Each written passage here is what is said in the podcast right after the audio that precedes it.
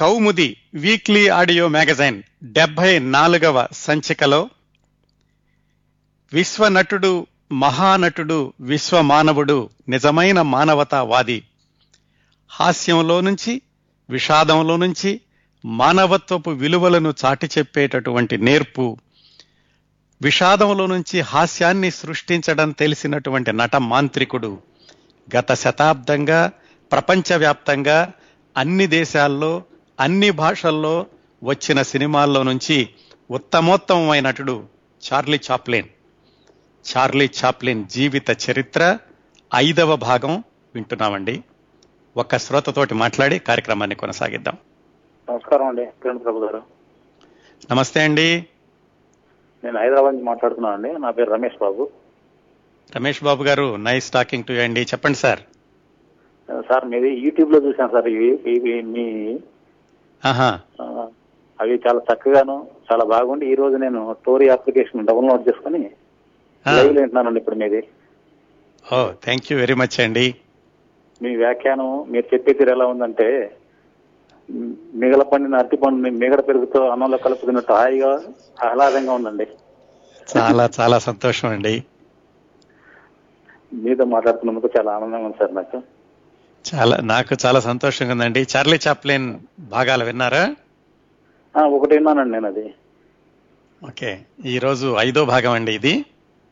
సరే అండి, తప్పనిసరిగా వినండి, మీ అభిప్రాయాలు చెబుతూ ఉండండి సార్. అలాగే తప్పకుండా అండి. చాలా సంతోషం అండి మీతో మాట్లాడినందుకు. చాలా నాకు కూడానండి. ధన్యవాదాలండి. Thank you. 100 సంవత్సరాల క్రిందట మూగ సినిమాలతో ప్రారంభించి ఇప్పటికి కూడా ప్రేక్షకుల హృదయాల్ని స్పృశించగలుగుతున్న, స్పందింపచేయగలుగుతున్న ఏకైక నటుడు చార్లీ చాప్లిన్. ఆయన సమగ్ర జీవిత చరిత్రలో 5వ భాగం ఈరోజండి. ఇంతకుముందు చెప్పినట్లుగానే చార్లీ చాప్లిన్ ఒక వారంతోటో 2 వారంతోటో అయిపోయేటటువంటి జీవిత చరిత్ర కాదు ఆయనది. ఆయన సృష్టించినటువంటి ప్రభావం చూస్తున్నాం కదా. ఇప్పుడు 100 సంవత్సరాల తర్వాత కూడా ప్రపంచవ్యాప్తంగా అంతర్జాతీయంగా పేరు తెచ్చుకున్న మొట్టమొదటి నటుడు ఎవరు అంటే చార్లీ చాప్లిన్. అందువల్ల మనం వివరంగా సమగ్రంగా మాట్లాడుకుంటూ వస్తున్నాము. క్రిందటి వారం చెప్పినట్టుగానే ఈ వారం కూడా సవివరంగా చెబుతానండి. ఆ తర్వాత 3 వారాలు ఆయన జీవిత చరిత్రలోని ముఖ్యమైనటువంటి ఘట్టాలను స్పృశిస్తూ మొత్తం 8 వారాల్లో ఈ కార్యక్రమాన్ని పూర్తి చేద్దాం. ఈరోజు 5వ భాగం. క్రిందటి 4 సంచికల్లో చార్లీ చాప్లిన్ గురించి ఏం మాట్లాడుకున్నామో అతి క్లుప్తంగా తెలుసుకుని తర్వాతి విశేషాల్లోకి ఈ వారం వెళదామండి. చార్లీ చాప్లిన్ 1889 ఏప్రిల్ 16న లండన్లో పుట్టాడు. తల్లి తండ్రి ఇద్దరూ కూడా రంగస్థలం మీద నాటకాలు వేస్తూ ఉండేవాళ్ళు. చార్లీ చాప్లిన్ పుట్టడానికి ముందు తల్లికి వేరే పురుషుడితోటి ఇంకొక అబ్బాయి ఉన్నాడు, అతని పేరు సిడ్నీ. ఆ సిడ్నీ చార్లీ చాప్లిన్ జీవితాంతం కూడా వాళ్ళు సవతి సోదరులైనప్పటికీ కలిసి ఉన్నారు. అలాగే చార్లీ చాప్లిన్ ఎదుగుదలలో అన్నయ్య సిడ్నీ యొక్క పాత్ర ఎంతైనా ఉంది. ఈ వారం నుంచి అది వస్తుందండి. చార్లీ చాప్లిన్ 5 సంవత్సరాల వయసు ఉండగా తల్లి రంగస్థల ప్రదర్శన ఇస్తున్నప్పుడు తల్లికి అనారోగ్యం వల్ల ఆవిడ పాడలేక ఇబ్బందులకి హేళనకి గురైనప్పుడు బలవంతంగా రంగస్థలం మీదకి నెట్టివేయబడినటువంటి చార్లీ చాప్లిన్ తాను భవిష్యత్తులో ఇలా శతాబ్దాలు నిలబడిపోయేటంతటి నటనా ప్రతిభని కనపరుస్తానని, ప్రపంచవ్యాప్తంగా నిలిచిపోయే నటుడిని అవుతానని ఆ 5 సంవత్సరాల కుర్రాడికి అప్పుడు తెలియలేదు. కానీ అది అతని తొలి ప్రదర్శన. ఆ తర్వాత తల్లి తండ్రి విడిపోయారు. అందువల్ల తల్లికి 2 పిల్లల్ని పోషించడం చాలా కష్టంగా ఉండింది. ఆవిడ నాటకాల్లో కూడా నటించలేనటువంటి ఆరోగ్య పరిస్థితులు. అలాంటి పరిస్థితుల్లో దాదాపుగా 7 సంవత్సరాల పాటు, అంటే చార్లీ చాప్లిన్కి 12 సంవత్సరాల వయసు వచ్చేటప్పుడు వరకు కూడా విపరీతమైనటువంటి కష్టాలు పడ్డారు. దుర్భరమైన దారిద్ర్యాన్ని అనుభవించారు. ఒక పూటకి తిండి లేక, కనీసం టీ తాగడానికి కూడా సౌకర్యం లేక అలమటించారు. తల్లి 2 కొడుకుల్ని కూడా జాగ్రత్తగా పెంచాలని ఎంతో ప్రయత్నించింది. ఎన్నో ఇబ్బందులు పడింది, అప్పులు చేసింది, రాత్రంతా కూర్చుని కుట్టు మిషన్ కుట్టేది, హాస్పిటల్లో నర్సుగా పనిచేసేది, చేయాల్సిన పనులని చేసేది. కానీ పిల్లలిద్దరికీ చదువు కూడా అరకొరగానే వచ్చింది. ఇలా ఉండగా చార్లీ చాప్లిన్ తండ్రి విడిపోయినప్పటికి కూడా అప్పుడప్పుడు కలుస్తూ ఉండేవాళ్ళు. వాళ్ళు లీగల్గా విడిపోలేదు, కేవలం దూరంగా ఉండేవాళ్ళంతే. చార్లీ చాప్లిన్ని తండ్రే తీసుకెళ్లి 1 సంవత్సరం పాటు పిల్లలు వేసేటటువంటి నాటకాల్లో ఇంగ్లాండ్ అంతా తిరిగే ఏర్పాట్లు చేశాడు. దాంతో చార్లీ చాప్లిన్ చిన్నతనంలోనే రంగస్థలం మీద నటించడానికి అలవాటు పడ్డాడు. అది కూడా 1 సంవత్సరం తర్వాత ముగిసిపోయింది. ఆ తర్వాత మళ్ళీ ఇబ్బందులు మొదలైనవి తల్లికి పిల్లలిద్దరిని పెంచడంలోనూ. అప్పటికి చార్లీ చాప్లిన్ అన్నయ్య కొంచెం పెద్దవాడు అవడంతో అతను నేర్చుకున్నటువంటి ఏదో చదువుతోటి నౌకల మీద వెళ్ళి 1-3 వారాలు ఉద్యోగం చేయడానికి అతను కుదురుకున్నాడు. ఈలోగా ఆ అన్నయ్య ఇంట్లో లేనప్పుడు తల్లికి అనారోగ్యం వల్ల, నరాల బలహీనత వల్ల ఆమె మతి భ్రమించి పిచ్చాసుపత్రిలో జాయిన్ చేశారు. పిచ్చాసుపత్రిలో చేర్పించాక చార్లీ చాప్లిన్ ఒక్కడే ఆ 11-12 సంవత్సరాల వయసులో ఒంటరిగా మిగిలిపోయాడు, అనాథ. ఉండడానికైతే చిన్న గూడు ఉంది కానీ తినడానికి తిండి లేదు. దాదాపుగా ఒంటరిగా ఏకాంతంలో అనాథగా వీధులన్నీ తిరిగాడు. ఏదో ఎక్కడో ఒక వడ్రంగి షాపు ఉంటే అందులో ఆ షాపులో పనిచేస్తూ ఏదో రొట్టె ముక్కకు మాత్రం సంపాదించుకోగలిగాడు. అలాంటి దుర్భరమైన పరిస్థితుల్లో అన్నయ్య మళ్ళా వెనక్కి తిరిగి వచ్చాక, సరేరా అబ్బాయి, మన ఇద్దరం ఇంత కష్టాల్లో నిన్ను వదిలేసి మళ్ళా నేను నౌక మీదకి వెళ్ళలేను, మనిద్దరం కలిసి, నీకు నాటకాల్లో అనుభవం ఉంది కాబట్టి ఈ నాటక ప్రదర్శనల్లో మనం భవిష్యత్తును వెతుక్కోవడానికి చూద్దాం అనుకుని ఇద్దరు కూడా ప్రయత్నాలు ప్రారంభించారు. తల్లి పిచ్చాసుపత్రిలోనే ఉంది. ఆ ప్రయత్నాల కారణంగా చార్లీ చాప్లిన్కి కార్నో కంపెనీ అమెరికా వచ్చి అమెరికా అంతా కూడా తిరిగి నాటక ప్రదర్శనలు ఇచ్చారు. అమెరికా సమాజాన్ని చూశాక ఎలాగైనా సరే అమెరికాలో స్థిరపడితే బాగుంటుంది అని చార్లీ చాప్లిన్ అనుకున్నాడు. కానీ మొదటిసారి వెనక్కి వెళ్ళిపోవాల్సి వచ్చింది. రెండోసారి వచ్చాడు.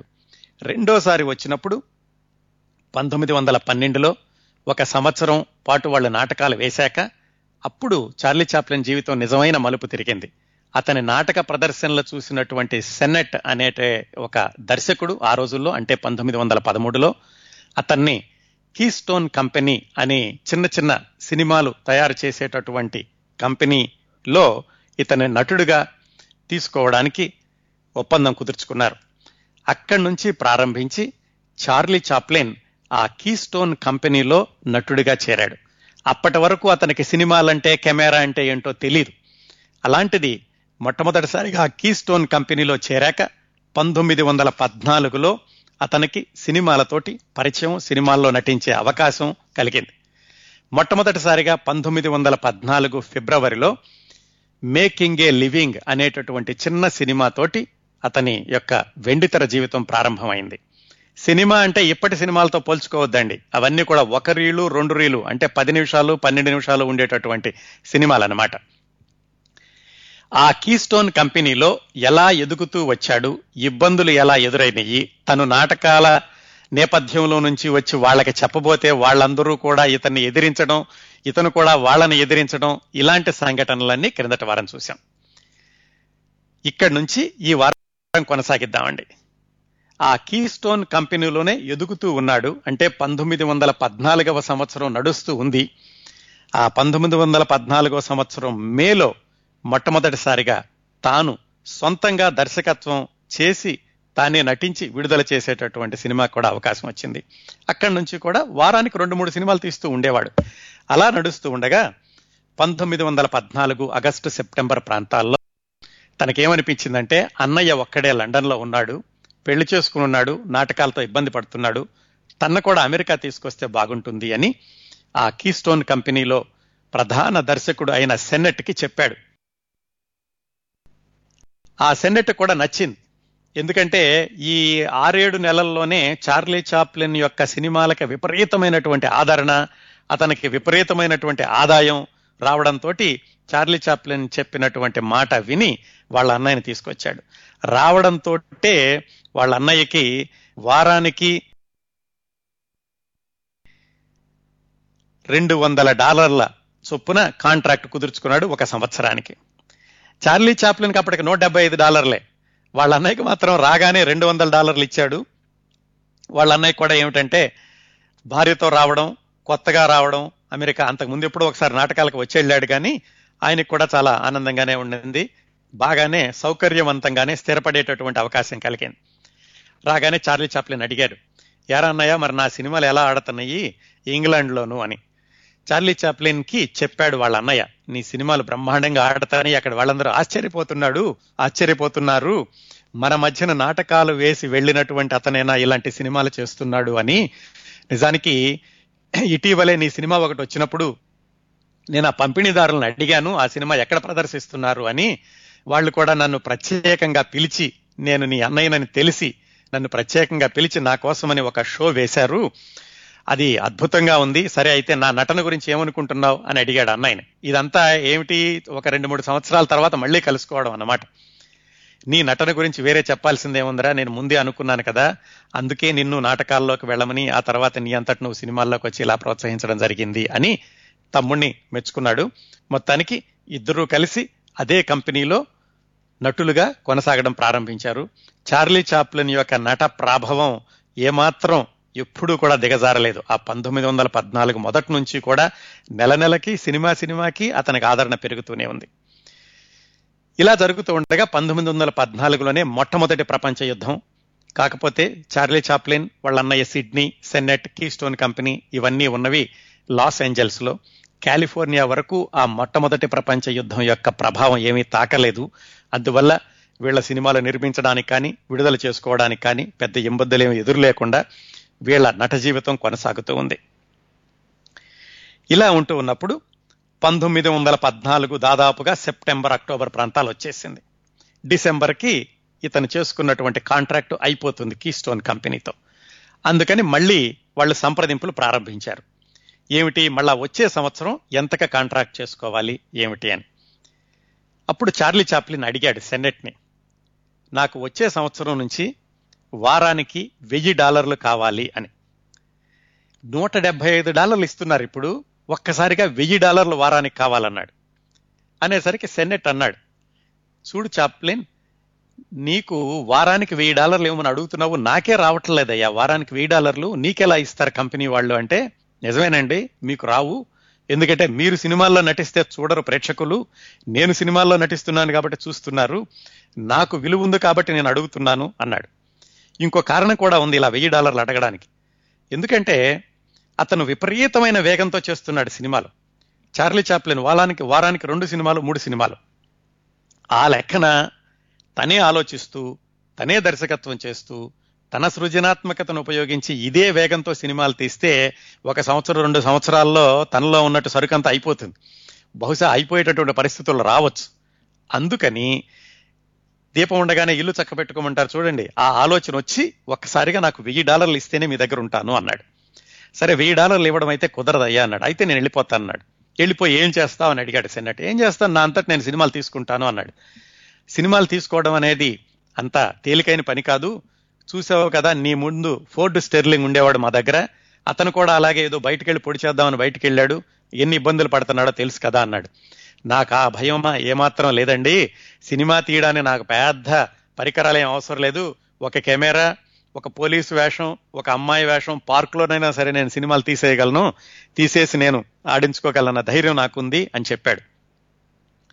అతను చెప్పాడు, సరే ఇది ఒక పని చేద్దాం, ఇప్పుడే నీ కాంట్రాక్ట్ చించేస్తా, ఇది సెప్టెంబర్లో ఉన్నాం కదా ఇంకా 4 నెలలు ఉంది, అయినా కానీ కాంట్రాక్ట్ చించేసి మొదటి సంవత్సరం వారానికి $500, రెండో సంవత్సరం వారానికి $700, మూడో సంవత్సరం $1500 ఇచ్చేలాగా 3 సంవత్సరాల కాంట్రాక్ట్ రాసుకుందాం అన్నాడు. చార్లీ చాప్లిన్ డబ్బుల విషయంలో మాత్రం చాలా గట్టిగా ఉండేవాడు, ఎందుకంటే తన విలువ తనకు తెలుసు, ఏమాత్రం తను లొంగి ఉండాల్సినటువంటి అవసరం లేదు. అలాగే సినిమాకి పెరుగుతున్నటువంటి ప్రేక్షక ఆదరణ, దాంతో అతని మీద అతనికి బాగా నమ్మకం ఉండింది. అందువల్ల ఎందుకు లొంగి ఉండాలి, నాకున్నటువంటి డిమాండ్ని నేను ఉపయోగించుకోవాలి అనుకుని అతను $500, $700, $1500 చెబితే, ఓ పంచేద్దాం సెన్నెట్, దాన్ని రివర్స్ చెయ్యి, ముందు సంవత్సరం వారానికి $1500 ఇవ్వు, తర్వాత సంవత్సరం వారానికి $700 ఇవ్వు, మూడో సంవత్సరం వారానికి $500 ఇవ్వు, అలాగైతే కాంట్రాక్ట్ రాస్తానన్నాడు. ఇంకా సెన్నెట్కి అది ఇవ్వగలిగేటటువంటి స్తోమత లేదు, తను అనుకున్నాడు ఇక లాభం లేదు, ఇది కుదిరేది కాదని. సరే చార్లీ నీ ఇష్టం, అయితే నీ ఇష్టం వచ్చినట్టు చెయ్యి, ఇంత డబ్బులు మాత్రం నేను ఇవ్వలేను అన్నాడు. చార్లీ చాప్లిన్ అలాగే చేసుకుంటాను, కాంట్రాక్ట్ అవగానే నేను వెళ్ళిపోతాను అన్నాడు. ఇది 1914 సెప్టెంబర్ ప్రాంతాల్లో జరిగింది. ఇంకా అక్కడి నుంచి తనకు మిగిలినటువంటి కాలం కూడా సినిమాలు మాత్రం తను ఏమాత్రం శ్రద్ధ తగ్గకుండా, ప్రతిభను ఏమాత్రం తను దాచుకోకుండా, తన పేరు కూడా నిలబడాలి కదా, అందుకని తన సినిమాలు కొనసాగిస్తూ ఉన్నాడు. ఆ సినిమాలు తీసేటప్పుడు ఇంతకుముందు ఈ సెన్నెట్ సెట్ దగ్గరకు వచ్చినప్పుడు చాలా ఆత్మీయంగా భుజం మీద చేతులేసి ఏమిటి తర్వాత సినిమా ఏమిటి ఇవన్నీ అడిగేవాడు. ఇప్పుడు కొంచెం ముభావంగా ఉంటున్నాడు, ఎందుకంటే చార్లీ చాప్లిన్ వెళ్ళిపోతానని చెప్పాడు కదా, అతను ఎలా ఉన్నా కానీ నాకేం సంబంధం లేదు, నేను చెప్పాల్సింది చెప్పాల్సాను కదా అని చార్లీ చాప్లిన్ మాత్రం తన సినిమాలు కొనసాగిస్తున్నాడు. ఒక నెల రోజు అయ్యాక అతనికి అనుమానం వచ్చింది, అసలు ఎందుకు మనం వేరే వాళ్ళ దగ్గర పనిచేయాలి, మనమే సొంతంగా సినిమా కంపెనీ పెట్టుకోవచ్చు కదా, ఎంత ధైర్యమో చూడండి. అతను సినిమాల్లో చేరి అప్పటికి 7-8 నెలలు మాత్రమే అయ్యింది. ఆ 7-8 నెలల్లోనే అంత ఆత్మవిశ్వాసం వచ్చిందంటే అతని సృజనాత్మక ప్రతిభని ప్రేక్షకులు ఎంతగా ఆదరించారో ఊహించుకోండి. అందుకని ఆ ఆలోచన రాగానే వాళ్ళ అన్నయ్యని అడిగాడు, ఏరా అన్నయ్య నువ్వు కూడా బయటకు వచ్చేసేయి, కాంట్రాక్ట్ ఎలాగోలాగో మనం మిగతాది అతనికి వెనక్కి ఇచ్చేసేద్దాం, నువ్వు వచ్చేస్తే కనుక మన ఇద్దరం కలిసి సినిమాలు తీసుకుందాం అన్నాడు. అదేంట్రా మనకి మరి స్టూడియో కెమెరా ఇవన్నీ కావాలి కదా అంటే, ఏమీ అవసరం లేదు, ఒక పార్క్ ఉంటే చాలు, పార్క్ లేదంటే ఎవరైనా వాళ్ళ తోట కానీ వాళ్ళ ఇంటి వెనకాల పెరట్లోనైనా కానీ సినిమా తీసేయగల నాకు ఆ ధైర్యం ఉంది, నాకు ఇప్పుడు ఆ డిమాండ్ ఉంది, నువ్వు కూడా వచ్చేస్తే ఇద్దరం కలిసి చేద్దాం అని వాళ్ళ అన్నయ్యని అడిగాడు. వాళ్ళ అన్నయ్య ఏంటంటే అప్పటికే అమెరికా వచ్చి 2-3 నెలలే అయింది, సుఖవంతంగా సౌకర్యవంతంగా వారానికి $200 వస్తాయి. లండన్లో ఎప్పుడు అతను ఊహించనైనా ఊహించలేదు వారానికి $200 అనేది. అందుకని చెప్పాడు, లేదు లేరా చార్లీ, నేను మరి ఇప్పుడే వచ్చాను, ఇంకా స్థిరపడుతున్నాను, నాకంత ధైర్యం చాలటం లేదు, బయటకు వచ్చేసేసి సినిమాలు చేద్దామంటే అన్నాడు. ఇతను కూడా సమంజసం అనిపించింది, పోన్లే ఇప్పుడే వచ్చాడు కదా ఇంకా స్థిరపడుతున్నాడు, సర్లే అన్నయ్యని కూడా బలవంతం చేయడం ఎందుకులే అని చార్లీ చాప్లిన్ తను ఒక్కడే వెళ్ళిపోయి ఏదైనా చేద్దాం, ఎక్కడైనా బయట అవకాశం దొరికితే మంచిది అన్నట్టుగా ఇంకా తను ఆ సెన్నెట్ తోటి మళ్ళా వెనక సంప్రదింపులు చేయలేదు, వెళ్ళిపోవడానికే నిశ్చయించుకున్నాడు. 1914 చివరి రోజులు వచ్చినాయి, నవంబర్-డిసెంబర్ రోజుల్లో. వస్తూ ఉండగా అతనికి యూనివర్సల్ కంపెనీ నుంచి ఒక ప్రతిపాదన వచ్చింది, ఏమిటంటే మీరు మా యూనివర్సల్ స్టూడియోస్కి రండి, మా స్టూడియోల్లో సినిమాలు తీసి పెట్టండి, మీకు వారానికి ఇంత అని కాకుండా మీకు తీసేటటువంటి సినిమాలో ప్రతి అడుగుకి 12 సెంట్లు చొప్పున ఇస్తాము అని అన్నారు. వాళ్ళు నాకు ఈ అడుగుల లెక్క సెంటుల లెక్క వద్దండి, నాకు వారానికి $1000 ఇస్తారా లేదా చెప్పండి అన్నాడు. వాళ్ళు వారానికి $1000 అంటే కొంచెం అనుమానం అన్నారు. అయితే నాతో మీరు మాట్లాడాల్సిన పని లేదు, నాకు వారానికి $1000 ఇవ్వగలిగితేనే రండి అని చెప్పి వాళ్ళు పంపించాడు. తను ఇంకా రోజులు దగ్గర పడుతున్నాయి, బయట అయితే అవకాశాలు ఏమీ లేవు, ఏం చేయాలో అతను ఆలోచించలేదు, కానీ తన మీద తనకు మాత్రం నమ్మకం ఉంది, అందుకని ఏమాత్రం రాజీ పడలేదు, అలాగే కూర్చున్నాడు తను అనుకున్న మాట మీదే. అలా ఉంటూ ఉండగా 1914 చివరిలో జెస్సీ రాబిన్స్ అని ఒక అతను వచ్చాడు. వచ్చి చార్లీ చాప్లిన్ దగ్గరికి, చార్లీ నాకు విషయం తెలిసింది, నువ్వు వారానికి $1250 అడుగుతున్నావట, పైగా $10,000 బోనస్ అడుగుతున్నావట, ఆ విషయం నీతో మాట్లాడడానికి వచ్చానన్నాడు. చార్లీ చాప్లిన్ ఆశ్చర్యపోయాడు, ఇదేమిటి 1250 నేను ఎవరికీ అనలేదు, పైగా ఈ బోనస్ గురించి కూడా నేను ఎవరి దగ్గర మాట్లాడలేదు, ఇతను ఎవరో కొత్తగా చెప్తున్నాడు అని నేను ఎవరి దగ్గర ఆ మాట అనలేదు అనే మాట అనకుండా, సరే అతన్నే మాట్లాడిద్దాం, పెద్ద పెద్ద నంబర్లు చెప్తున్నాడు కదా చూద్దాం ఏమవుతుంది అన్నట్టుగా అవును అడుగుతున్నాను అన్నాడు చార్లీ చాప్లిన్. అనేసరికి ఆ జెస్సీ రాబిన్స్ అప్పుడు చెప్పాడు, మాది ఎస్ఎన్ఏ అనేటటువంటి కంపెనీ, S&A అనేటటువంటి కంపెనీ, మాకు షికాగోలోను అలాగే శాన్ ఫ్రాన్సిస్కోలోను స్టూడియోలు ఉన్నాయి, మేము కౌబాయ్ సినిమాలు తీస్తాము, మాకు హాస్యం సినిమాలు తీసేవాళ్ళు కావాలి అని మా కంపెనీ ఓనర్లు స్పూర్ అండ్ ఆండర్సన్ S&A వాళ్ళిద్దరూ నన్ను నీ దగ్గరకు పంపించారు, మరి నువ్వు $1250 వారానికి, $10,000 బోనస్ ఇదేనా నీ డిమాండ్ అని అడిగాడు. అవును అదే నా డిమాండ్ అన్నాడు చార్లీ చాప్లిన్. అది తను అడగకుండా ఈ జెస్సీ రాబిన్స్ దగ్గర నుంచే వచ్చింది, ఎలాగొచ్చిందో వచ్చింది మాట, సర్లే రాని అని దాన్నే కొనసాగించాడు చార్లీ చాప్లిన్. జెస్సీ రాబిన్స్ అన్నాడు, వారానికి $1250 ఇవ్వడానికి మాకు ఇబ్బంది లేదండి, కానీ $10,000 బోనస్ అంటే ఒకసారి ఆలోచించాలి, మా కంపెనీ ఒక ఓనర్ ఆండర్సన్ అతను కాలిఫోర్నియాలో ఉంటాడు, స్పూర్ అన్న అతనేమో షికాగోలో ఉంటాడు, ఈ కాలిఫోర్నియాలో ఉన్నటువంటి శాన్ ఫ్రాన్సిస్కోలో ఉన్న ఆండర్సన్కి నేను మాట్లాడతాను అని ఆ మర్నాడు పొద్దున్నే ఆండర్సన్ ఒప్పుకున్నాడు, నీకు $1250 ఇవ్వడానికి, $10,000 బోనస్ కూడా ఇస్తానంటున్నాడు, రేపే వచ్చి నీతో ఒప్పందం చేసుకుంటాడని చెప్పాడు. చార్లీ చాప్లిన్కి ఒక్కసారి దిమ్మ తిరిగిపోయింది, సంవత్సరం అవలేదు, సంవత్సరం క్రిందట వారానికి $75, ఈ సంవత్సరంలో తనకు వచ్చింది $175. ఇప్పుడు $1,250. ఎంత? దాదాపుగా 10 రెట్లండి. పైగా $10,000 బోనస్. సరే, మాట్లాడడానికి రాని అనుకున్నాడు. ఆ మర్రోజు ఆండర్సన్ అన్నతను శాన్ ఫ్రాన్సిస్కో నుంచి లాస్ ఏంజల్స్ వచ్చాడు. వచ్చి చార్లీ చాప్లిన్ తోటి చాలా సంతోషంగా ఉంది మిమ్మల్ని మా స్టూడియోకి ఆహ్వానించడం. ఆ స్టూడియో పేరు ఎస్ఎన్ఏ చెప్పుకున్నాం కదా, వాళ్ళు కౌబాయ్ సినిమాలు ఎక్కువగా తీస్తూ ఉండేవాళ్ళు. మా ఇంకో పార్ట్నర్ స్పూర్ అన్నతను షికాగోలో ఉన్నాడు, నీకు అడ్వాన్స్గా ఇదిగో $600 చెక్ ఇస్తున్నాను. ఇదేమిటి $600 ఏమిటి, నేను $10,000 కదా బోనస్ అడిగాను అన్నాడు చార్లీ చాప్లిన్. అంటే ఆండర్సన్ చెప్పాడు, నీకు $10,000 ఇస్తాము, మాట తప్పం, కాకపోతే ఆ $10,000 షికాగోలో మా స్పూర్ ఉన్నాడు కదా, షికాగో వెళ్ళినప్పుడు అతను ఇస్తాడు, ఈ $600 అడ్వాన్స్ తీసుకోండి అన్నాడు.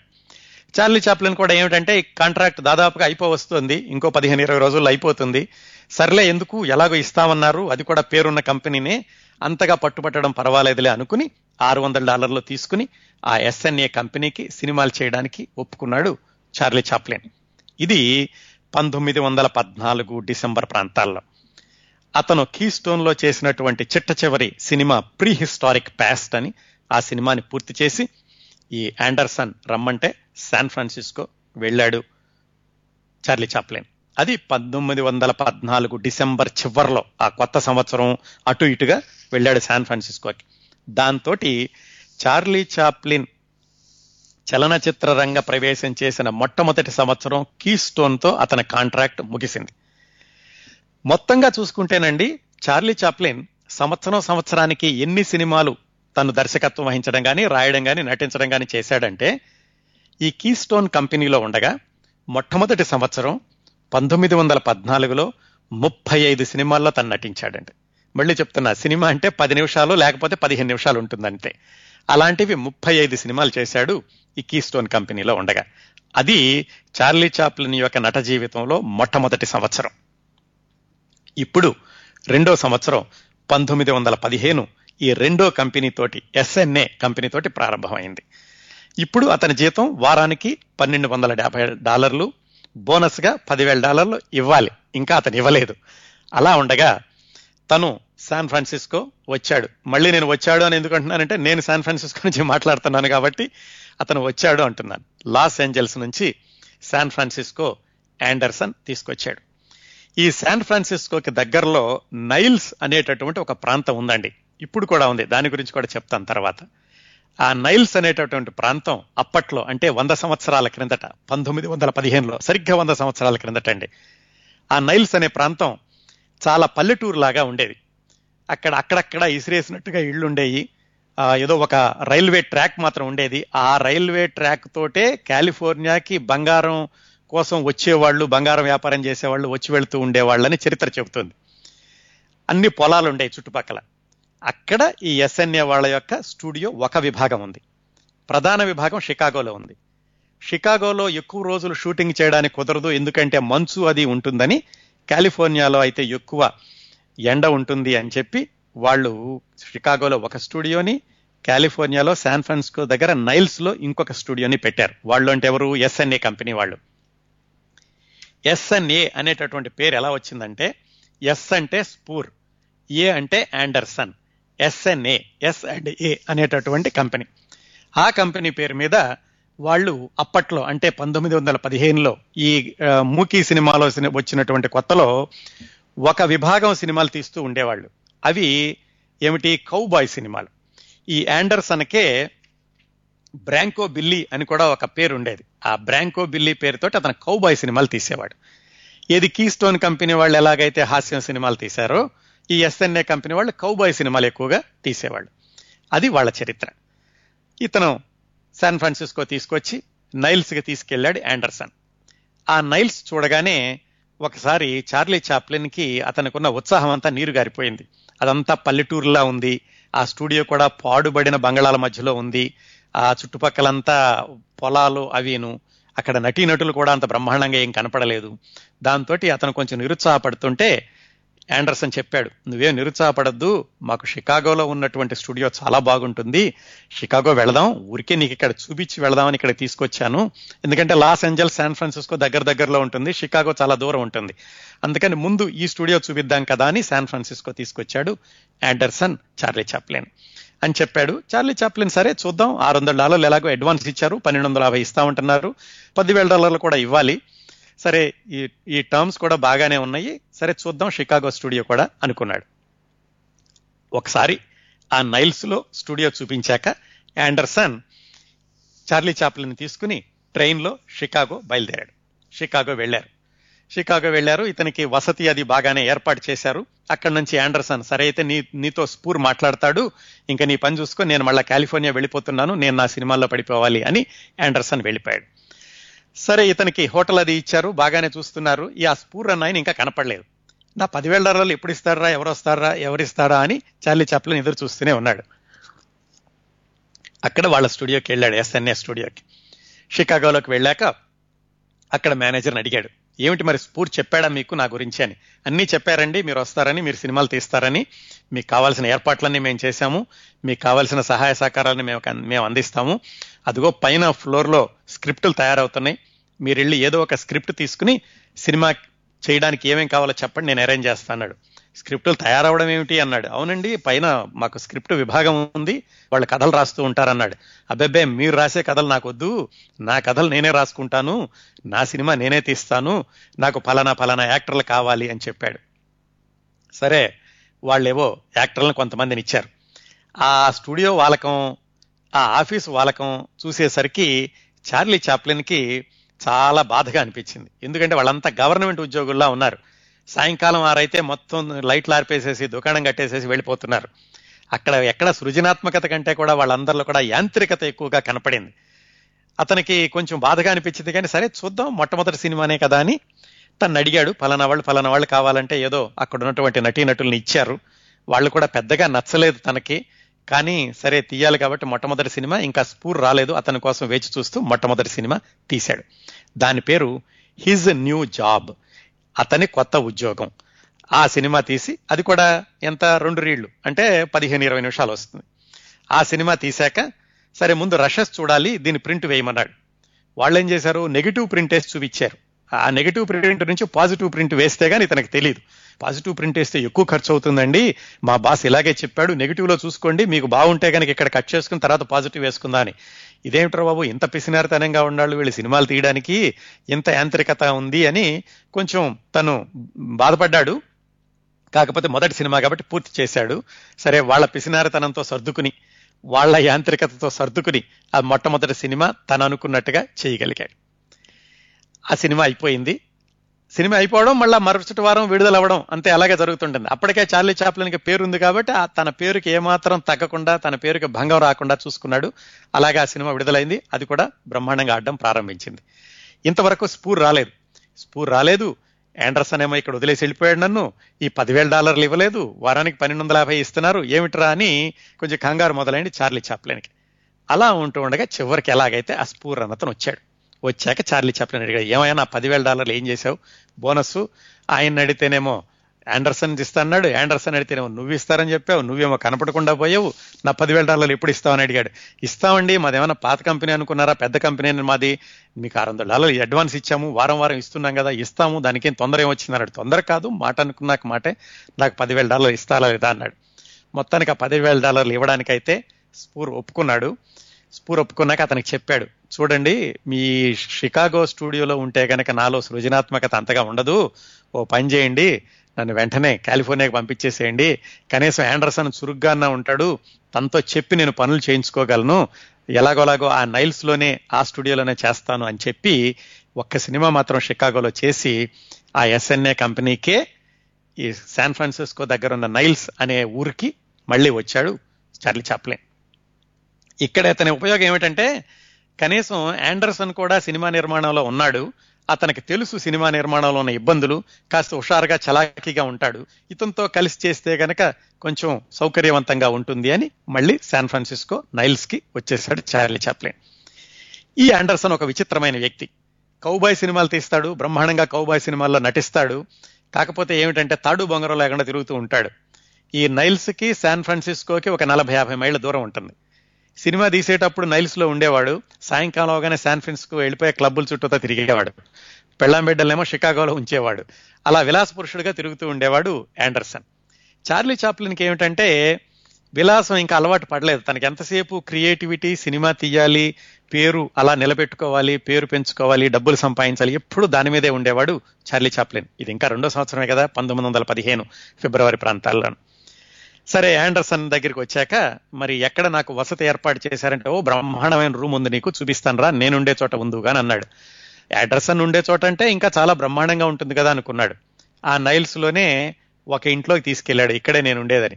అక్కడికి వెళ్ళి చూస్తే అక్కడ వేలాడుతున్న లైట్లు, విరిగిపోయినటువంటి మంచం, ఒక ఇనప కుర్చీ, ఒక ఇనప టేబుల్, ఇంతే. ఇది చూసేసరికి ఇదేమిటి నువ్వు ఇలా ఉంటావా అన్నాడు. అవును, నేను ఇక్కడ ఇలాగే ఉంటాను, నేను రాత్రి అయిపోగానే లేకపోతే వారం అయిపోగానేమో నేను శాన్ ఫ్రాన్సిస్కో వెళ్ళిపోతా అన్నాడు. నీ రూమ్ అదే అని చూపించాడు. అతని రూమ్లో కూడా అంత అధ్వానంగా ఉంది. సర్లే ఏదైతే అయింది, స్టూడియో ఉంది సినిమాలు తీయడం కదా అని అక్కడే సర్దుకుని అక్కడే ఉండి, సరే అయితే నాకు మరి నేను సినిమా తీయడం మొదలు పెట్టేస్తాను, నాకు అర్జెంటుగా యాక్టర్లు కావాలి అన్నాడు. అక్కడ ఎలా ఉండేది, యాక్టర్లు అంటే కనుక ఈ స్టూడియోకి కొంతమంది ఉద్యోగస్తుల్లా ఉండేవాళ్ళు, ఇలా వారం పని మీద. ఆ ఉన్నటువంటి యాక్టర్స్లో 10-15-20 మందో ఉంటారు. వాళ్ళల్లో ఎంతమంది కావాలంటే అంతమందిని తీసుకుని తను సినిమా తీయాలి. ఇది అప్పుడున్నటువంటి విధానం. సరే, కొంతమంది నటుల్ని ఇచ్చాడు. ఆ నటులందరినీ చూశాడు చార్లీ చాప్లిన్. వాళ్ళు కూడా ఏదో ఒక మాదిరిగా ఉన్నారు, బ్రహ్మాండంగా నటించేటటువంటి నటుల్లాగా లేరు. ఇంత చేస్తే మరి నాకు ఒక హీరోయిన్ కావాలి సినిమాలో, ఎవరు అన్నాడు. హీరోయిన్ లేదు కదా అన్నాడు. లేదు అంటే ఎలాగా, మరి ఆ హీరోయిన్ ఉంటే కానీ నా సినిమా పూర్తి అవదా అంటే, సరే పద శాన్ ఫ్రాన్సిస్కోలో వెతుకుదామని శాన్ ఫ్రాన్సిస్కో వెళ్ళారు. శాన్ ఫ్రాన్సిస్కో వెళ్ళి అక్కడ ఏదో ఒక నాటకాలు వేసేటటువంటి కంపెనీ అతను చెప్తే ఎడ్నా పుర్వియన్స్, ఎడ్నా అనే అమ్మాయిని మొత్తానికి ఈ సినిమాలో నటించడానికి తీసుకున్నారు. ఆ పేరు ప్రత్యేకంగా ఎందుకు చెప్పానంటే, ఆ తర్వాత చాలా సంవత్సరాలు ఎడ్నా ఈ చార్లీ చాప్లిన్ తీసినటువంటి సినిమాల్లో నటించిందనమాట. అక్కడ పరిచయం అయింది ఎడ్నా చార్లీ చాప్లిన్కి. పెళ్లి, ప్రేమ, ఇలాంటి వివాహం ఇలాంటివి ఏం జరగలేదు ఆవిడతోటి. పరిచయం మాత్రం బాగుంది. ఈ చార్లీ చాప్లిన్ తీసినటువంటి చాలా సినిమాల్లో కొనసాగింది.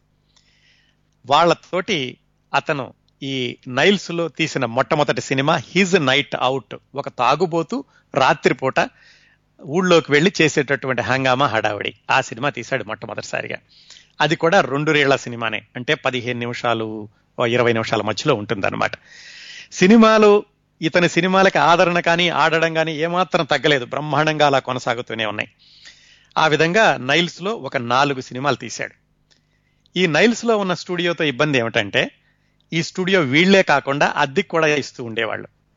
అంతకుముందు ఈ బ్రాంకో బిల్లీ, కౌబాయ్ సినిమాలు ఏదో అతను అప్పుడప్పుడు తీస్తూ ఉండేవాడు కానీ ఇలా వేగవంతంగా తీసేవాడు కాదు.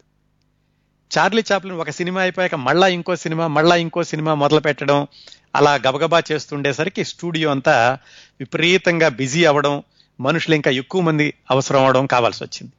దాంతో అంతకుముందు స్టూడియో తీసుకునే వాళ్ళకి, అద్దెకి తీసుకునే వాళ్ళకి ఇబ్బంది వచ్చింది.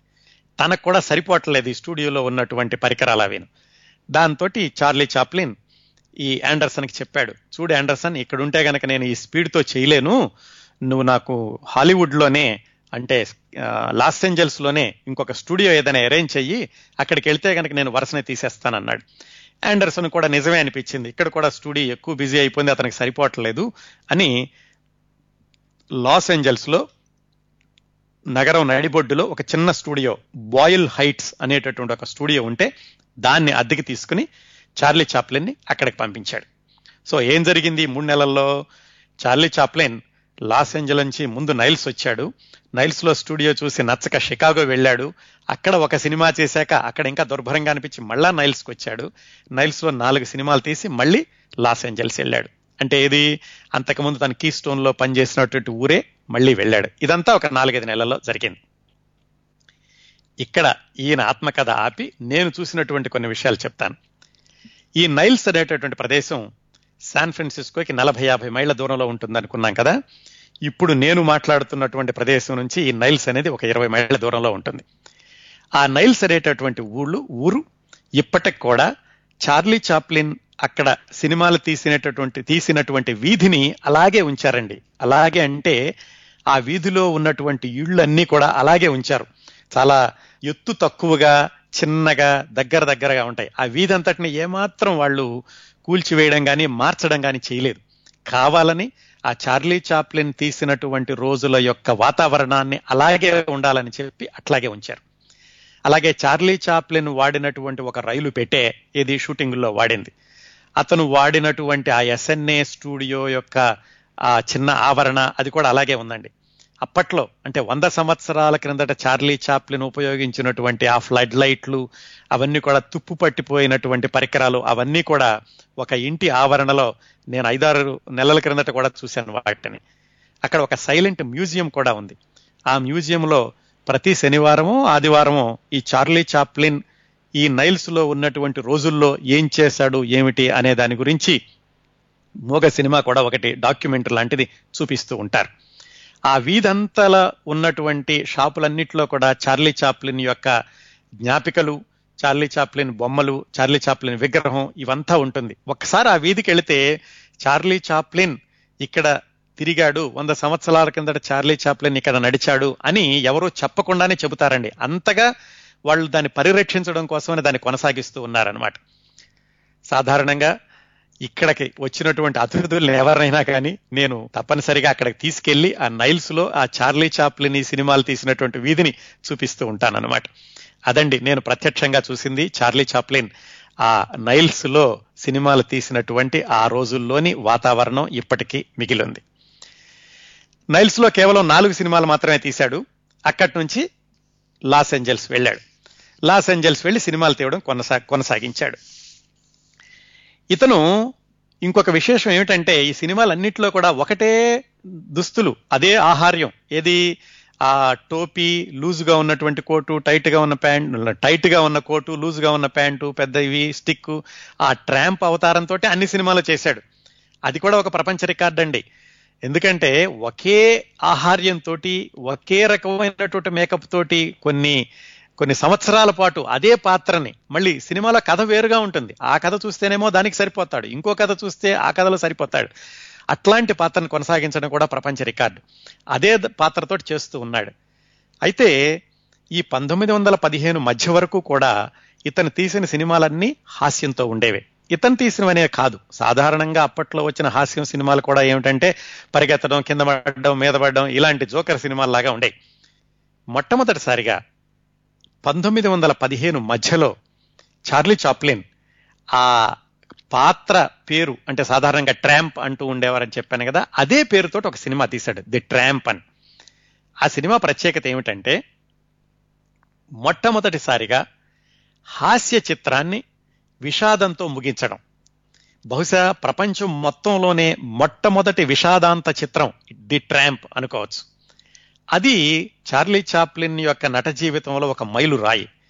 ఏమిటి, కేవలం విషాదం అంటే కనుక నవ్వించి వదిలేయడం కాదు, విషాదంలో నుంచి కరుణరసాన్ని, హాస్యంలో నుంచి కరుణరసాన్ని, హాస్యంలో నుంచి విషాదంలో నుంచి కరుణరసాన్ని సృష్టించడం అనేది చార్లీ చాప్లిన్ ది ట్రాంప్ సినిమాతోటి పునాది వేశాడండి. అది ప్రేక్షకులకు చాలా కొత్తగా కనపడింది. ఇదేదో నవ్వుతూ వెళ్ళిపోవడమే కానీ పాపం ఇతనికి ఇన్ని ఇబ్బందులు ఎదురైనా చివరిలో అదేదో ఏమిటంటే ఒక అమ్మాయిని రక్షిస్తాడు, ఆ అమ్మాయిని వాళ్ళు ఇతన్ని ఆదరిస్తారు, కాకపోతే ఆ అమ్మాయి మళ్ళా వేరే అతన్ని ప్రేమించడం, దాంతో ఈ ట్రాంప్ అన్నతను విషాదంతో అలా నడుచుకుంటూ వెళ్ళిపోవడం, ఇలాంటి కథ ఏదో ఉంటుందండి ఇది ట్రాంప్లో అన్న. అది కొత్తగా అనిపించింది ప్రేక్షకులందరికీను. అక్కడి నుంచి ప్రారంభించి ఆ తర్వాత తనకి వీలైనప్పుడల్లా కేవలం హాస్యం నవ్వించి వదిలేయడం కాకుండా దాంట్లో హృదయాన్ని తట్టి లేపేటటువంటి కొన్ని సన్నివేశాలని, అలాగే మనుషుల్ని ఆ కరుణరసంలో ముంచెత్తేటటువంటి సందర్భాలని పెట్టడం అప్పటి నుంచి ప్రారంభించాడు చార్లీ చాప్లిన్. ఇది 1915 మధ్యలో జరిగిందండి. ఇంకా అక్కడి నుంచి మొదలుపెట్టి తను చేస్తూ ఉన్నాడు. ఇతనికి ఎస్ఎన్ఏ కంపెనీ వాళ్ళు $10,000 బోనస్ ఇచ్చారు. సినిమాలు మాత్రం బ్రహ్మాండంగా ఆడుతున్నాయి. అక్కడి నుంచి ఒకదాని తర్వాత ఒకటి సినిమాలు తీసుకుంటూ వెళ్తున్నాడు. కాకపోతే సినిమాలు హడావిడిగా తీయకుండా ఒకదానికి ఒక 15 రోజులు 20 రోజులు గడువిచ్చి వాటి గురించి బాగా ఆలోచించి తీయడం ప్రారంభించాడు.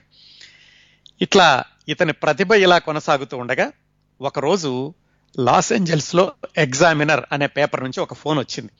ఏమండి, మాకు టెలిగ్రామ్ వచ్చింది, వాళ్ళు మీ అడ్రస్ తెలియక మాకు పంపించారు, మిమ్మల్ని న్యూయార్క్ నుంచి ఒక కంపెనీ వాళ్ళు అడుగుతున్నారు ఏమిటంటే వాళ్ళు చేసేటటువంటి ఒక షోలో మీరు ఏమి మాట్లాడద్దు, ఒక 2 వారాల పాటు రోజు సాయంకాలం వెళ్ళి ఒక అరగంట సేపు వాళ్ళ షోలో నుంచోండి, మీరు నాటకం కూడా వేయాల్సిన పని లేదు, ఒక అరగంట సేపు నుంచుంటే 2 వారాలకి $25,000 మీకు ఇవ్వడానికి వాళ్ళు సిద్ధంగా ఉన్నారు అని ఆ ఎగ్జామినర్ న్యూస్ పేపర్ వాళ్ళు ఫోన్ చేసి చెప్పారు చార్లీ చాప్లిన్కి ఆశ్చర్యం వేసింది. ఎక్కడ నేను $10,000 బోనస్ కోసమే వీళ్ళతో పోట్లాడుతున్నాను, 2 వారాలకి $25,000, పైగా నేనేం చేయాల్సిన పని లేదు, వెళ్ళి అక్కడ నుంచోవడమే. ఎందుకంటే అప్పటికే అంతగా పెరిగిపోయింది చార్లీ చాప్లిన్ యొక్క ప్రతిభ. వెంటనే ఆండర్సన్కి ఫోన్ చేశాడు శాన్ ఫ్రాన్సిస్కోకి, చేసి ఆండర్సన్ నాకు ఇలాగా అవకాశం వచ్చింది, 2 వారాల పాటు నన్ను వదిలేసేయి, నీ సినిమాలకు మాత్రం నేను ఇబ్బంది రానివ్వను, నేను ట్రైన్లో వెళ్ళేటప్పుడు నీ సినిమా కథ రాస్తాను, రాగానే సినిమా చేస్తాను, ఎలాగో 2 వారాలు మనకి ఇది ఉంటుంది, వ్యవధి ఉంటుంది ఒక సినిమాకిను, అందువల్ల ఒక 2 వారాలు నన్ను వదిలేసేయి అని ఆండర్సన్ అడిగాడు. ఆండర్సన్ రాత్రికి రాత్రి బయలుదేరి లాస్ ఏంజల్స్ వచ్చి $25,000 చెక్కు ఇచ్చి చార్లీ చాప్లిన్కి, నువ్వు మాత్రం ఎట్టి పరిస్థితుల్లో మా స్టూడియో నుంచి బయటకు వెళ్ళొద్దు, వాళ్ళు ఇస్తానన్న $25,000 నేను ఇస్తున్నాను అని $25 వాళ్ళ చెక్కు అప్పటికప్పుడు రాసిచ్చాడు. అప్పటికే చార్లీ చాప్లిన్ యొక్క సినిమాలతోటి వీళ్ళకి విపరీతంగా డబ్బులు వస్తున్నాయి, అందుకని ఆ $25,000 ఇమ్మీడియట్గా ఇవ్వడానికి కూడా అతనే మాత్రం వెనకాడలేదు. సరే బాగానే ఉంది, తను $25,000 ఇక్కడే వెళ్ళాలనుకున్నాడు, $25,000 ఇక్కడే వచ్చినాయి కదా సర్లే అని వెళ్ళడం మానేశాడు చార్లీ చాప్లిన్. ఆ తర్వాత రాసుకున్నాడు ఆయన, ఏమైందంటే ఆ న్యూయార్క్ పిలిచినటువంటి కంపెనీ వాళ్ళు దివాలా తీశారు. తర్వాత ఒకవేళ వెళ్ళి ఉంటే కనుక అక్కడ $25,000 వచ్చేయో చచ్చేయో, మొత్తానికి 2 వారాలు వృధా అయ్యేది, ఇదిగో అదృష్టం అంటే ఇలాగే ఉంటుంది అని రాసుకున్నాడు. మొత్తానికి వెళ్ళలేదు, $25,000 మాత్రం ఇతనే ఇచ్చేశాడు. ఆ విధంగా ఇతను సినిమాలు తీస్తూనే ఉన్నాడు, ప్రతిభ పెరుగుతూనే ఉంది. మొత్తం ఆ 1915వ సంవత్సరంలో ఎస్ఎన్ఏ వాళ్ళకి కాంట్రాక్ట్ ప్రకారం 15 సినిమాలు తీయాలి, 15 సినిమాలు తీయటంటే నెలకి ఒక సినిమా మీద కొంచెం ఎక్కువగా, అందుకని తగినటువంటి వ్యవధి తీసుకుంటూ మంచి మంచి సినిమాలు తీస్తూ తను పెరుగుతూ వస్తున్నాడు. మళ్ళీ 1915 చివరికి వచ్చింది. 1915 చివరికి వచ్చేసరికి ఏమిటి, మళ్ళీ కాంట్రాక్టు రెన్యూ చేయాలి, మళ్ళీ మాట్లాడుకోవాలి. ఈసారి కాంట్రాక్ట్ రెన్యూ చేయడానికి ముందు అంటే ఇంకొక నెలకి ఇతని కాంట్రాక్ట్ అయిపోతుంది అనుకుంటూ ఉండగా సిడ్నీ వీళ్ళ అన్నయ్య ఏది కీస్టోన్లో పనిచేస్తున్నాడు కదా, 1914 అక్టోబర్ ప్రాంతాల్లో వచ్చి అతనికి 1915 అక్టోబర్ ప్రాంతాల్లో కాంట్రాక్ట్ అయిపోతుంది. ఇతను చార్లీ చాప్లిన్ కూడా నైల్స్ నుంచి లాస్ ఏంజల్స్ వచ్చాక తరచూ అన్నయ్యని కలుస్తూ ఉండేవాడు. సరే అన్నయ్యని కలుస్తూ వాళ్ళ అన్నయ్య అన్నాడు, చార్లీ చాప్లిన్ నీకు విపరీతంగా పేరు వస్తుంది, నీ సినిమాలు బ్రహ్మాండంగా ఆడుతున్నాయి, మనం ఓ పని చేద్దాము, నేను కూడా ఈ కాంట్రాక్ట్ అయిపోయాక నేను ఇంకా సినిమాల్లో వెయ్యను, నీ సంగతి ఏదో నేను చూస్తాను, అంటే నీ బిజినెస్ వ్యవహారాలని నేను చూసుకుంటూ ఉంటాను, నువ్వు సినిమాల్లో ఇంత పేరు వస్తున్నప్పుడు జాగ్రత్తగా మన వ్యాపారాన్ని పెంచుకుంటూ వెళ్ళాలి అని చెప్పి అతని సంవత్సరం అవగానే అతని కాంట్రాక్ట్ అవగానే సిడ్నీ ఆ కీస్టోన్లో మానేసేసి చార్లీ చాప్లిన్కి ఇంకా ఎక్కువ అవకాశాలు ఎక్కడొస్తే బాగుంటాయి అని అతను న్యూయార్క్ వెళ్ళాడు. న్యూయార్క్ వెళ్ళి చార్లీ చాప్లిన్ తరఫున అతను కాంట్రాక్టులు మాట్లాడడం ప్రారంభించాడు. ఈ సినిమాలన్నీ కాలిఫోర్నియాలో లాస్ ఏంజల్స్లో జరుగుతున్నాయి, కానీ సినిమాలు ఆడడం అమెరికా అంతా ఆడతాయి. నిజమైనటువంటి ఖ్యాతి నిజమైనటువంటి పేరు చూడాలంటే కనుక చార్లీ చాప్లిన్కి న్యూయార్క్ ప్రాంతాల్లో చూడాలి. ఆ న్యూయార్క్లో అప్పుడు ఈ సిడ్నీ వెళ్ళాక తెలిసింది ఏమనంటే అసలు న్యూయార్క్లో చార్లీ చాప్లిన్కి పేరు ఎంత ఉంది అంటే చార్లీ చాప్లిన్ కూడా తెలీదు అప్పటికే ఇంత పేరు ఉంది అని. ఎందుకంటే న్యూయార్క్లో అప్పటికే చార్లీ చాప్లిన్ యొక్క వైభవం అద్భుతంగా పెరిగిపోతుంది. ఏమిటి, అక్కడ ఇతని పేరు మీద టీషర్టులు, పుస్తకాలు, ఈ బహుమతి సామాగ్రి, ఇలాంటివన్నీ, సిగరెట్లు, టూత్పేస్ట్లు, క్యాండిల్స్ అన్నిటి మీద కూడా ఇతని పేరు వేసింది. విపరీతమైనటువంటి పేరు వచ్చింది అతనికి. అక్కడ ఒక కల్ట్ లాగా తయారాడు చార్లీ చాప్లిన్. ఇదంతా సిడ్నీ చెప్పాడు, చూడు నీకు మామూలైనటువంటి పేరు కాదు, ఇక్కడ అద్భుతమైనటువంటి పేరుంది, అందువల్ల నీకు నేను మంచి కాంట్రాక్ట్ వచ్చేలాగా చూస్తాను, వాళ్ళతో గనక వాళ్ళు నీ టర్మ్స్కి సరిపోయేటటువంటి కాంట్రాక్ట్ ఇస్తేనే ఉండు, లేకపోతే ఇక్కడికి వచ్చేసి నేను మాట్లాడి పెడతానులే అన్నాడు. చార్లీ చాప్లిన్ కూడా తెలీదు బయటికి తనంత పేరు ఉందని, సినిమాలు బాగా ఆడుతున్నాయని తెలుసు కానీ ఇంత బ్రహ్మాండంగా ఆడుతున్నాయి అనే విషయం అతను కూడా తెలియదు బయటికి వెళ్ళే వరకు. బయట ఎప్పటికి వెళ్ళాడో చూద్దామండి. సో ఇలా సినిమాలు తీస్తూ వెళుతున్నాడు. ఈ ఎస్ఎన్ఏ యొక్క చిట్ట చివరి రోజులు వచ్చిన ఎస్ఎన్ఏలో కాంట్రాక్ట్ అయిపోవడానికి ఈ సినిమాలు బ్రహ్మాండంగా ఆడుతుండేసరికి ఈ సిడ్నీ ఎస్ఎన్ఏ వాళ్ళకి చెప్పాడు ఏమని, చార్లీ చాప్లిన్ సినిమాలు ఇలా కాదండి, మనం వీటిని మనం వేరే విధంగా ఆడిద్దాము. ఎలాగంటే మీ బిజినెస్ టర్మ్స్లో సినిమా అమ్మేటప్పుడు రోజుకి ఇంతని కాకుండా సీట్లు ఎన్నుంటే ఆ సీట్లు ప్రకారం వసూలు చేయండి, మీకు ఎక్కువ డబ్బులు వస్తాయని చెప్పాడు. ఆ కొత్త రకమైనటువంటి వ్యాపార విధానంతో ఎస్ఎన్ఏ వాళ్ళకి దాదాపుగా కొన్ని లక్షల డాలర్లు ఎక్కువ ఆదాయం వచ్చింది. అలా అమ్మడం మొదలు పెట్టేసరికి చార్లీ చాప్లిన్ సినిమాకి ఎలా అమ్మినా కానీ చార్లీ చాప్లిన్ సినిమాలకి ఎన్ని డబ్బులు అడిగితే అన్ని డబ్బులు తీసుకుని కొనడానికి సిద్ధంగా ఉండేవాళ్ళు అప్పట్లో ఈ పంపిణీదారులు. అలా ఎక్కువ డబ్బులు వచ్చేసరికి చార్లీ చాప్లిన్కి మాత్రం తనకు వస్తున్నటువంటి $1250 తను కొంచెం వాళ్ళ దగ్గర బాధ వ్యక్తపరిచాడు. ఏమండి మీకేమో ఇన్ని లక్షల డాలర్లు వస్తున్నాయి, నాకు ఇంకా వారానికి $1250 ఇస్తున్నారంటే అప్పటి నుంచి అంటే ఆ చిట్ట చివరిలో చార్లీ చాప్లిన్కి ప్రతి సినిమాకి $10,000 ఇవ్వడం మొదలుపెట్టారు. సినిమాకి $10,000 బోనస్. ఏది మొట్టమొదట్లో అతను సంవత్సరానికి $10,000 అడిగాడు, ఆ తర్వాత సినిమాకి $10,000 బోనస్ ఇవ్వడం ప్రారంభించారు. ఇక చిట్ట చివరి కాంట్రాక్ట్ వచ్చింది. కాంట్రాక్ట్ ఇంకొక 4 నెలల రోజుల్లో అయిపోతుంది అనగా ఎస్ఎన్ఏ వాళ్ళు వదులుకోవడం ఇష్టం లేదు. చార్లీ చాప్లిన్ అడిగారు మరేమిటి వచ్చే సంవత్సరం ఏం చేద్దాము అని. వాళ్లే చెప్పారు నీకు $3,50,000 ఇస్తాం వచ్చే సంవత్సరం, మాకు 12 సినిమాలు తీసి పెట్టు చాలన్నారు. ఎక్కడ వైభవం చూడండి, ఇస్తాం. 2 ఏళ్ల క్రితం $75 వారానికి, ఆ తర్వాత వారానికి $175, ఈ సంవత్సరం ఏమో వారానికి $1,250. ఇప్పుడు వచ్చి సంవత్సరం మొత్తంలో $3,50,000 ఇస్తాము, 12 సినిమాలు తీయమన్నారు. అంత డిమాండ్ అండి కేవలం 2 సంవత్సరాల్లోనే. చార్లీ చాప్లిన్ అన్నాడు సరే $3,50,000 తర్వాత నాకు $1,50,000 ముందు నాకు బోనస్ ఇస్తే నేను మీతో మాట్లాడతానన్నాడు. సంవత్సరం క్రితం $10,000 అడిగాడు, అంత క్రిందటి సంవత్సరం అసలు బోనస్ అడగలేదు. ఈ 2 సంవత్సరాల్లో చార్లీ చాప్లిన్కి వచ్చినటువంటి పేరు ఎంత అంటే $1,50,000 నాకు ఇప్పటికిప్పుడు చేతిలో పెడితేనే నీ కాంట్రాక్ట్ గురించి ఆలోచిస్తా, లేకపోతే ఆలోచించను అని డిమాండ్ చేసేటటువంటి స్థాయికి వెళ్ళాడు. వాళ్ళు కొంచెం వెనకాడారు. $1,50,000 ఇప్పుడే ఇవ్వడం అంటే వాళ్ళు కూడా వెనకాడి ఇంకా కుదరదని చెప్పారు. దాంతో చార్లీ చాప్లిన్ ఇంకా ఎస్ఎన్ఏకి గుడ్ బై చెప్పడానికి నిర్ణయించుకున్నాడు. ఎందుకు, అప్పటికే సిడ్నీ న్యూయార్క్ వెళ్ళి న్యూయార్క్లో ఇతనికి ఒక బ్రహ్మాండమైనటువంటి కాంట్రాక్టు సిద్ధం చేసి పెట్టాడు. ఆ కాంట్రాక్టు ప్రకారం అతనికి వారానికి $10,000, $1,50,000 బోనస్. అంటే మొత్తం ఎంత, $5,20,000 వస్తుంది సంవత్సరం మొత్తంలో. అది కాక $1,50,000 అంటే మొత్తం $6,70,000 సంవత్సరానికి. కేవలం 2వ సంవత్సరం అండి, ఇది 3వ సంవత్సరం మొదలవుతోంది. అలా ఎదిగాడండి చార్లీ చాప్లిన్.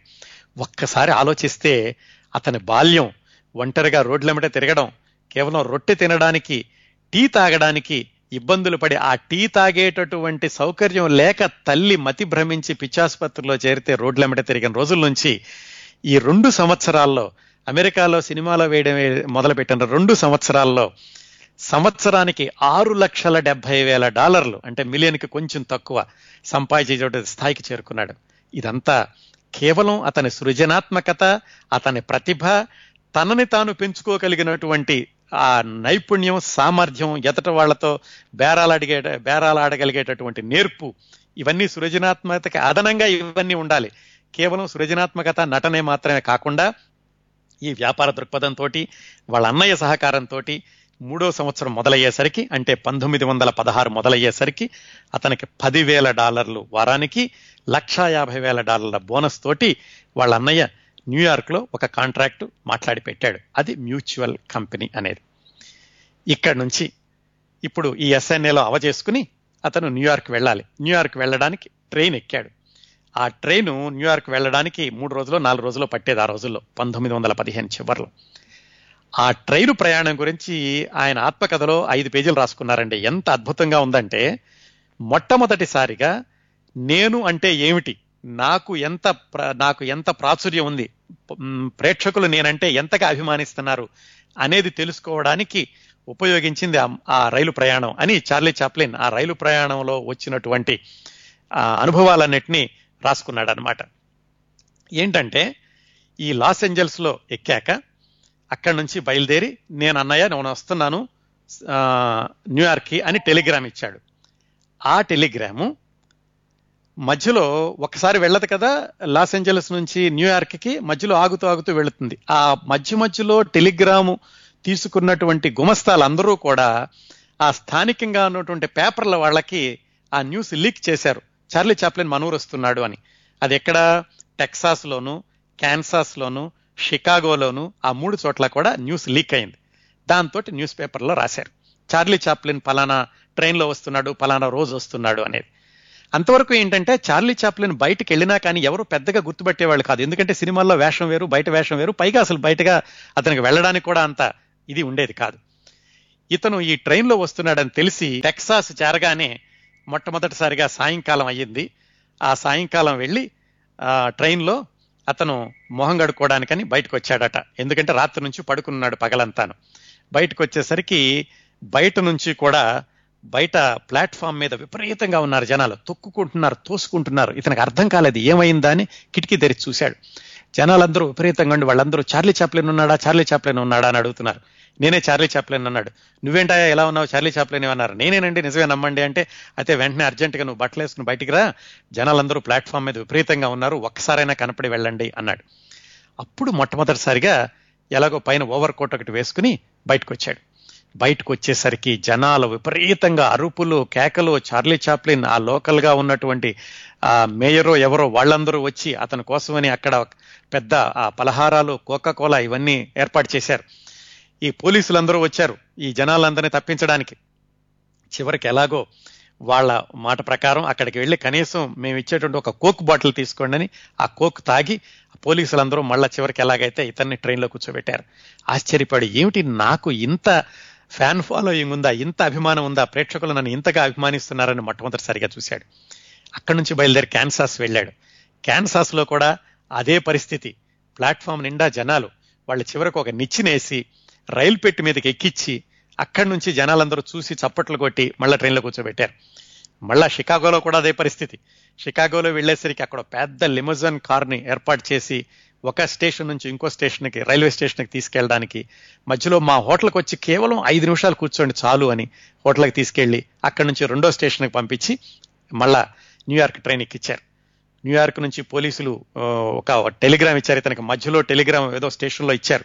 ఏమని, న్యూయార్క్లో మీరు ఆ దిగదలుచుకున్నటువంటి స్టేషన్లో దిగొద్దు, ఇప్పటికే ఆ స్టేషన్ అంతా కూడా నిండిపోయింది జనాలతోటి, పోలీసులు అదుపు చేయలేకపోతున్నారు, మీరు ముందు స్టేషన్లో దిగిపోండి అని. చార్లీ చాప్లిన్కి అసలు తట్టుకోలేకపోయాడు. ఏమిటిది, కళా నిజమా? 2 సంవత్సరాలు ఎక్కడ ఇంగ్లాండు, ఎక్కడ అమెరికా, ఎక్కడ నాటకాలు వేయడము, ఎక్కడ సినిమాలో, కేవలం 2 సంవత్సరాలలో ఇంత అభిమానం. అతనికి విపరీతంగా ఆశ్చర్యపోయాడు. ఇంకో మాట కూడా అనుకున్నాడు, ఇంతమంది నన్ను చూస్తున్నారు, ఇంతమందికి నేను తెలుసు, కానీ నాకు వీళ్ళల్లో తెలిసిన వాళ్ళు ఎంతమంది ఉన్నారు, ఒక్కళ్ళు కూడా లేరే. ఆ లోపల ఆ ఏకాంతం, ఆ నిశ్శబ్దం, ఆ ఒంటరితనం మాత్రం అతన్ని వెంటాడుతూనే ఉంది. ఎందుకంటే ఇప్పటి వరకు చూస్తే కనుక పేరు వచ్చింది, సినిమాలు తీస్తున్నాడు, డబ్బులు వస్తున్నాయి, అన్నయ్య చూస్తున్నాడు, అంతా బాగానే ఉంది. కానీ అతని యొక్క భావాలు పంచుకునే వాళ్ళు కానీ, అతని మనసుతో మాట్లాడేవాళ్ళు కానీ, అతనికి క్లోజ్గా ఉండేవాళ్ళు కానీ ఒక్కళ్ళు కూడా లేరు ఈ జీవితంలో ఇంతవరకు కూడా. అది ఇంత అభిమానం చూస్తూ కూడా అలాంటి ఆలోచనలు అతన్ని వెంటాడుతూనే ఉన్నాయి. మొత్తానికి ఎలాగైతే న్యూయార్క్ వెళ్ళాడు. ఆ ప్రధాన స్టేషన్కి వెళితే కనుక తట్టుకోలేడని చెప్పి ముందు స్టేషన్లో దిగిపోయాడు. వాళ్ళ అన్నయ్య వచ్చి రిసీవ్ చేసుకుని కారులో వెళ్ళేటప్పుడు చెప్పాడు, కాంట్రాక్ట్ మాట్లాడేశాను రాబాయ్, కాంట్రాక్ట్ నీకు వారానికి $10,000, $1,50,000. వాళ్ళు ఒక ఇన్సూరెన్స్ టెస్ట్ పెడతారు, అది పాస్ అయితే కనుక $1,50,000 ఇప్పుడే ఇచ్చేసేస్తారు అని న్యూయార్క్లో పెద్ద హోటల్కి తీసుకెళ్ళి పెట్టాడు. అక్కడ కూర్చోగానే ఇందాక నేను చెప్పినటువంటి ఆలోచనలన్నీ తనకే వచ్చినాయట, తనే అనుకున్నాడట. ఏమని, అసలు ఏమిటి, ఏమవుతోంది నాకు, నాకెవ్వరూ లేరే, ఇంతమంది నన్ను అభిమానిస్తున్నారు అనుకుంటూ ఆ రోజు హోటల్లో ఉండి ఆ సాయంకాలం మామూలు వేషంలో బయటికి వెళ్ళాడు. బయటికి వెళుతూ ఆ వీధులన్నీ చూస్తూ అనుకున్నాడట, ఏమిటి ఏం జీవితం నాది ఇలాగూ అని. ఆ మామూలు డ్రెస్లో ఉంటే ఎవరు గుర్తుపట్టలేరు. ఆ డ్రెస్సులో వెళ్ళేటప్పుడు, ఒక వీధిలో వెళ్ళేటప్పుడు అతను గుర్తొచ్చింది, ఇంగ్లాండ్లో చిన్నప్పుడు ఒక అమ్మాయిని ప్రేమించాడు, హెట్టి అనే అమ్మాయిని. చిన్నప్పుడు అంటే ఇది జరగడానికి 6-7 సంవత్సరాల క్రిందట. ఆ హెట్టి అన్న అమ్మాయి పెళ్లి చేసుకుని అమెరికా వచ్చేసింది. అమెరికాలో వాళ్ళ అక్కయ్య ఇంట్లో ఉంటుంది. వాళ్ళ అక్కయ్య ఉండే ఇల్లు ఇప్పుడు తను నడుస్తున్న వీధిలోనే. ఆ వీధిలో వెళుతూ ఫలానా ఇల్లు నంబర్ అని గుర్తొచ్చి ఆ ఇంటి దగ్గర కూర్చుని నుంచుని చాలాసేపు చూశాట. హిట్టి ఇక్కడే ఉంటుంది కదా, వెళ్ళి చూస్తే బాగుంటుందేమో, బయటకు వస్తుందేమో అని ఆలోచించి లోపలికి వెళ్ళేటటువంటి ధైర్యం లేక తాను చార్లీ చాప్లిన్ తెలిస్తే జనాలందరూ చుట్టుముడతారు. ఏం ఆలోచించకుండా ఎదురుగుండా ఒక చిన్న హోటల్ ఉంటే ఆ హోటల్లోకి వెళ్ళి ఏదో ఆర్డర్ చేశాడు తేవడానికి. ఆ ఆర్డర్ ఇచ్చే అమ్మాయి ఇతన్ని చూసింది, ముందు గుర్తుపట్టలేదు, తర్వాత దగ్గరగా చూసి మీరు చార్లీ చాప్లిన్ కదా అని అడిగింది. నేను కాదు అని బుకాయించబోయాడు కానీ అందరూ చుట్టుముట్టేశారు. మళ్ళా విపరీతంగా జనాల దగ్గరకు వచ్చేసరికి ఎలాగో వాళ్ళని తప్పించుకుని హోటల్కి వచ్చేసాడు. అది న్యూయార్క్లో మొదటి రోజు అతనికి అయినటువంటి అనుభవం. ఏది, మూడో కంపెనీలో మ్యూచువల్ కంపెనీలో చేరడానికి వెళ్ళినప్పుడు. ఆ మర్నాడు ఆ మ్యూచువల్ కంపెనీ వాళ్ళు వచ్చారు, వచ్చి ఇతనితో కాంట్రాక్ట్ రాయించుకున్నారు. $150,000 చెక్కు ఇచ్చేశారు బోనస్కి. ఆ తర్వాత వారానికి $10,000 చొప్పున వాళ్ళకి. ఆ తర్వాత 5 సంవత్సరాల్లో 12 సినిమాలు సంవత్సరంన్నరలో 12 సినిమాలు తీసి పెట్టాలి, అది కాంట్రాక్ట్. అంటే 1916 నుంచి 1917 మధ్య 17 మధ్య వరకు 12 సినిమాలు తీయడానికి మొత్తం చార్లీ చాప్లిన్కి ముట్టింది $6,70,000.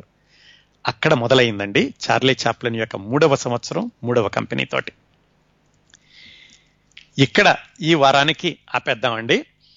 వచ్చే వారం నుంచి రాబోయే 3 వారాల్లో ఏం చేద్దామంటే, ఈ సవివరంగా ఇలాగా ప్రతి సంఘటన కాకుండా ఇక్కడి నుంచి, ఎందుకంటే చార్లీ చాప్లిన్ ఇంకా నట జీవితంలో స్థిరపడడం, అతనికి పేరు రావడం, డబ్బులు సంపాదించడం మొదలైంది. ఇక్కడి నుంచి ప్రారంభించి ఆ తర్వాత జీవితాల్లో చార్లీ చాప్లిన్ జీవితంలో జరిగినటువంటి ముఖ్యమైన సంఘటనలను చూసుకుంటూ వెళదాం. అంటే ఏమిటి, ఆ తర్వాత సంవత్సరాల్లో తల్లిని మళ్ళా అమెరికా తీసుకురావడం, తల్లి చనిపోవడం, ఇతను 10 సంవత్సరాల తర్వాత ఇంగ్లాండ్ వెళ్ళడం, ఇదంతా మనం వచ్చే వారం మాట్లాడుకుందాం. ఆ పై వారం అమెరికాలో ఇతను గ్రేట్ డిక్టేటర్ సినిమా తీసినప్పుడు అతను చుట్టుముట్టినటువంటి వివాదాలు, అలాగే అమెరికా నుంచి అతను అమెరికా వదిలి వెళ్ళి రావాల్సినటువంటి పరిస్థితులు, అది ఒక వారం చెప్పుకుందాం. చివరి వారం ఇతని వైవాహిక జీవితం గురించి, భార్యల గురించి, పెళ్లి గురించి, అలాగే ఇంతకీ చార్లీ చాప్లిన్ ఒక్కొక్క సినిమాలో గొప్పతనం గురించి మనం చెప్పుకోవట్లేదు, కేవలం అతని జీవితంలోని సంఘటనలు చూస్తున్నాం. ఆ ఒక్కొక్క సినిమాలో ఉన్నటువంటి గొప్పతనం, చివరి రోజులు, అవన్నీ 8వ వారం మాట్లాడుకుందామండి.